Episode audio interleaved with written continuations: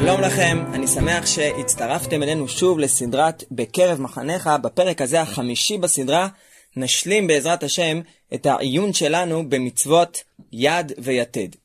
ראינו בפרק הקודם את הדיונים השונים שנוגעים לשאלה האם המצוות הללו נוהגות גם במחנה של מלחמות ישראל בימינו בכלל, מלחמת חרבות ברזל בפרט, וראינו שבאופן פשוט ההכרעה שהמצוות הללו נוהגות בימינו מבוססת על שיטות וסברות מרכזיות.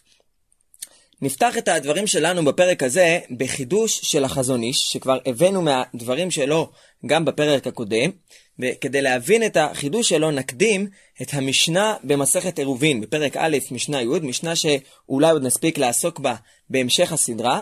במשנה הזו מדובר על ארבעה דינים מיוחדים למחנה המלחמה, ארבעה דברים פטרו במחנה, ביניהם גם נטילת ידיים, והירושלמי במסכת עירובין מביא מחלוקת המוראים מה נחשב מחנה.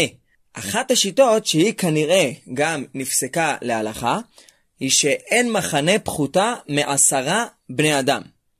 החזון איש, בליקוטים שלו על מסכת עירובין, כותב מסברה שההגדרה של מחנה ישראל גם לעניין מצוות יד ויתד, לא רק לגבי הדינים של ארבעה דברים פתרו במחנה, גם לגבי יד ויתד, ההגדרה של מחנה תלויה באותה סוגיה בירושלמי, והמסקנה של החזון איש זה שחיוב מצוות יד ויתד מותנה בשני תנאים.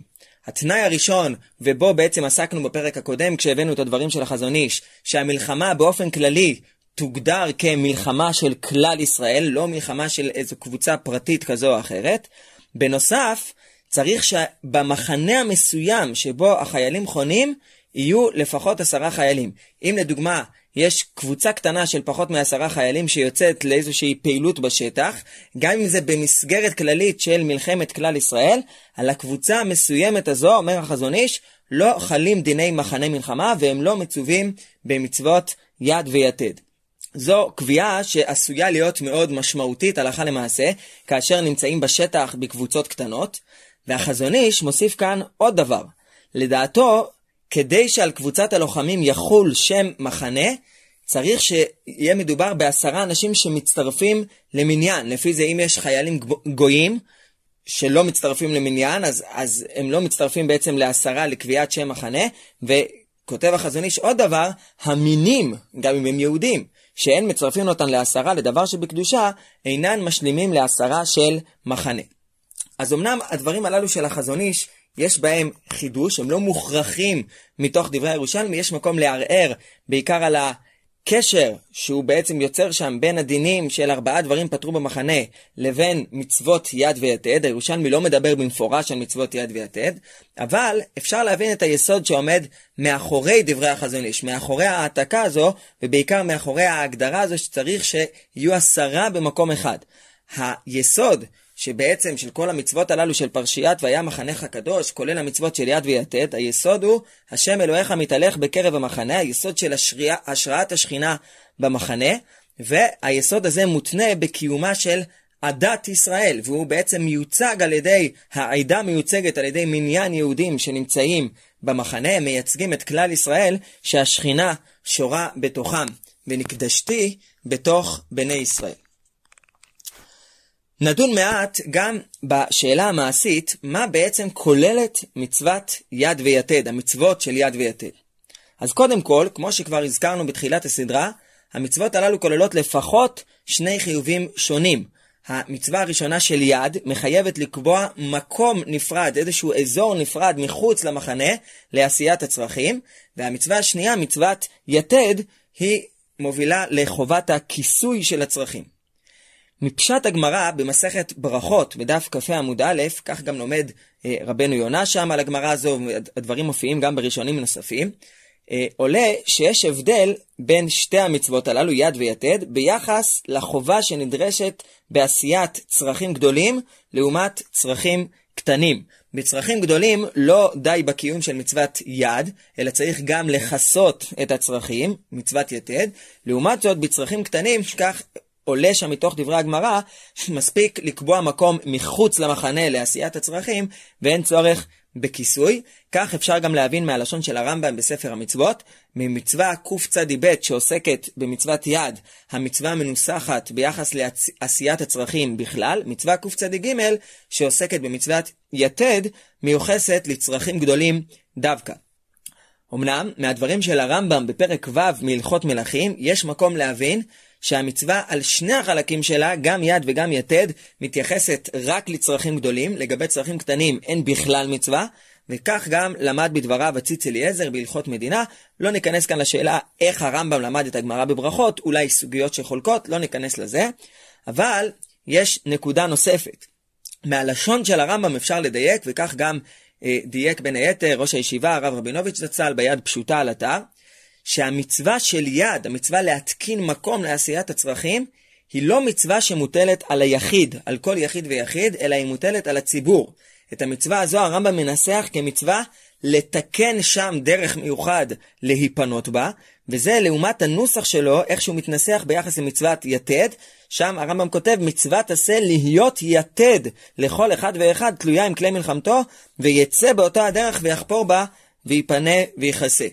אז כאן המצווה מנוסחת ממש ביחס לכל יחיד ויחיד, לעומת המצווה הראשונה של יד, שהיא מנוסחת באופן כללי, לתקן שם דרך מיוחד, ואפשר להבין שזו מצווה שמוטלת על הציבור, על האחראים על המחנה, וכשיטה הזו נקט גם הרב אליושיב, בתשובה שהודפסה בקובץ התשובות שלו, תשובות הרב אליושיב, אבל במקור התשובה הזו נשלחה באופן אישי אל ראש הישיבה הרב יצחק שילת, שפנה אל הרב אליושיב בשאלה בנושא הזה במלחמת יום כיפור, במהלך שירות המילואים שלו, ונצטט כאן את לשון השאלה של הרב שילת. בהיותנו בתנאי שדה בזמן המלחמה, התעוררנו לקיים את מצוות ויד תהיה לך, וקבענו מקום מחוץ למחנה. אבל הציקה בעיית היציאה לקטנים למקום שנקבע, כי פעמים שהיה בכך טורח גדול, כגון בלילה, בגשם או כשהזמן דחוק.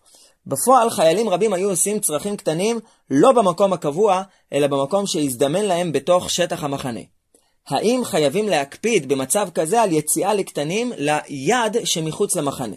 זו השאלה של הרב שילת, ובתשובה שהרב אליושיב שלח לו הגיע בדואר צבאי, כך הרב שילת מספר, תוך ימים מועטים, יומיים שלושה, הגיעה חזרה התשובה של הרב אליושיב, הוא דן שם בכמה וכמה פרטים שנוגעים למצוות יד ויתד, לשאלה של חיוב המצווה בזמן הזה, מה שעסקנו גם בפרק הקודם, ובין היתר הרב אליושיב שם מסתמך על כך שמצוות יד מוטלת על הציבור, ולכן הוא כותב, במקרה ולא תקנו להם מקום מיוחד חוץ למחנה, וכל אחד בוחר לו מקום אה, בחיי גבנה, יש לומר דאין נפקא מינא לגבי היחיד, והוא מוסיף חידוש גדול, לא רק אם לא תקנו, אלא גם אם תקנו.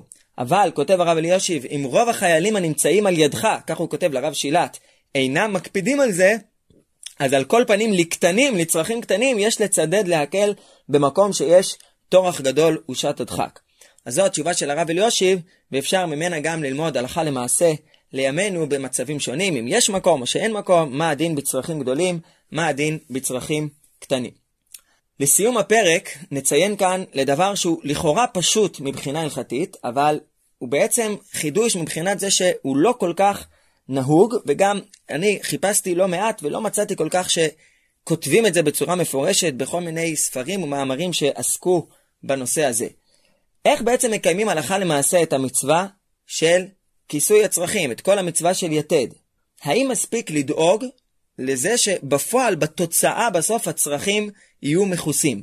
כך אולי היינו אומרים מסברה, שהעיקר בסופו של דבר זה התוצאה, אבל מהלשון של התורה, שמעריכה בציווי לשאת יתד, לחפור גומה לאחר עשיית הצרכים לתוך הגומה, לשוב ולכסות את הגומה באפר, מכל האריכות הזו של התורה נראה שלא די בתוצאה של כיסוי הצרכים, אלא יש צורך בכל התהליך שמפורט בתורה, והתהליך הזה מפורט גם ברמב"ם. הרמב"ם כותב, מצווה, מצוות עשה להיות יתד לכל אחד ואחד תלויה עם כלי מלחמתו.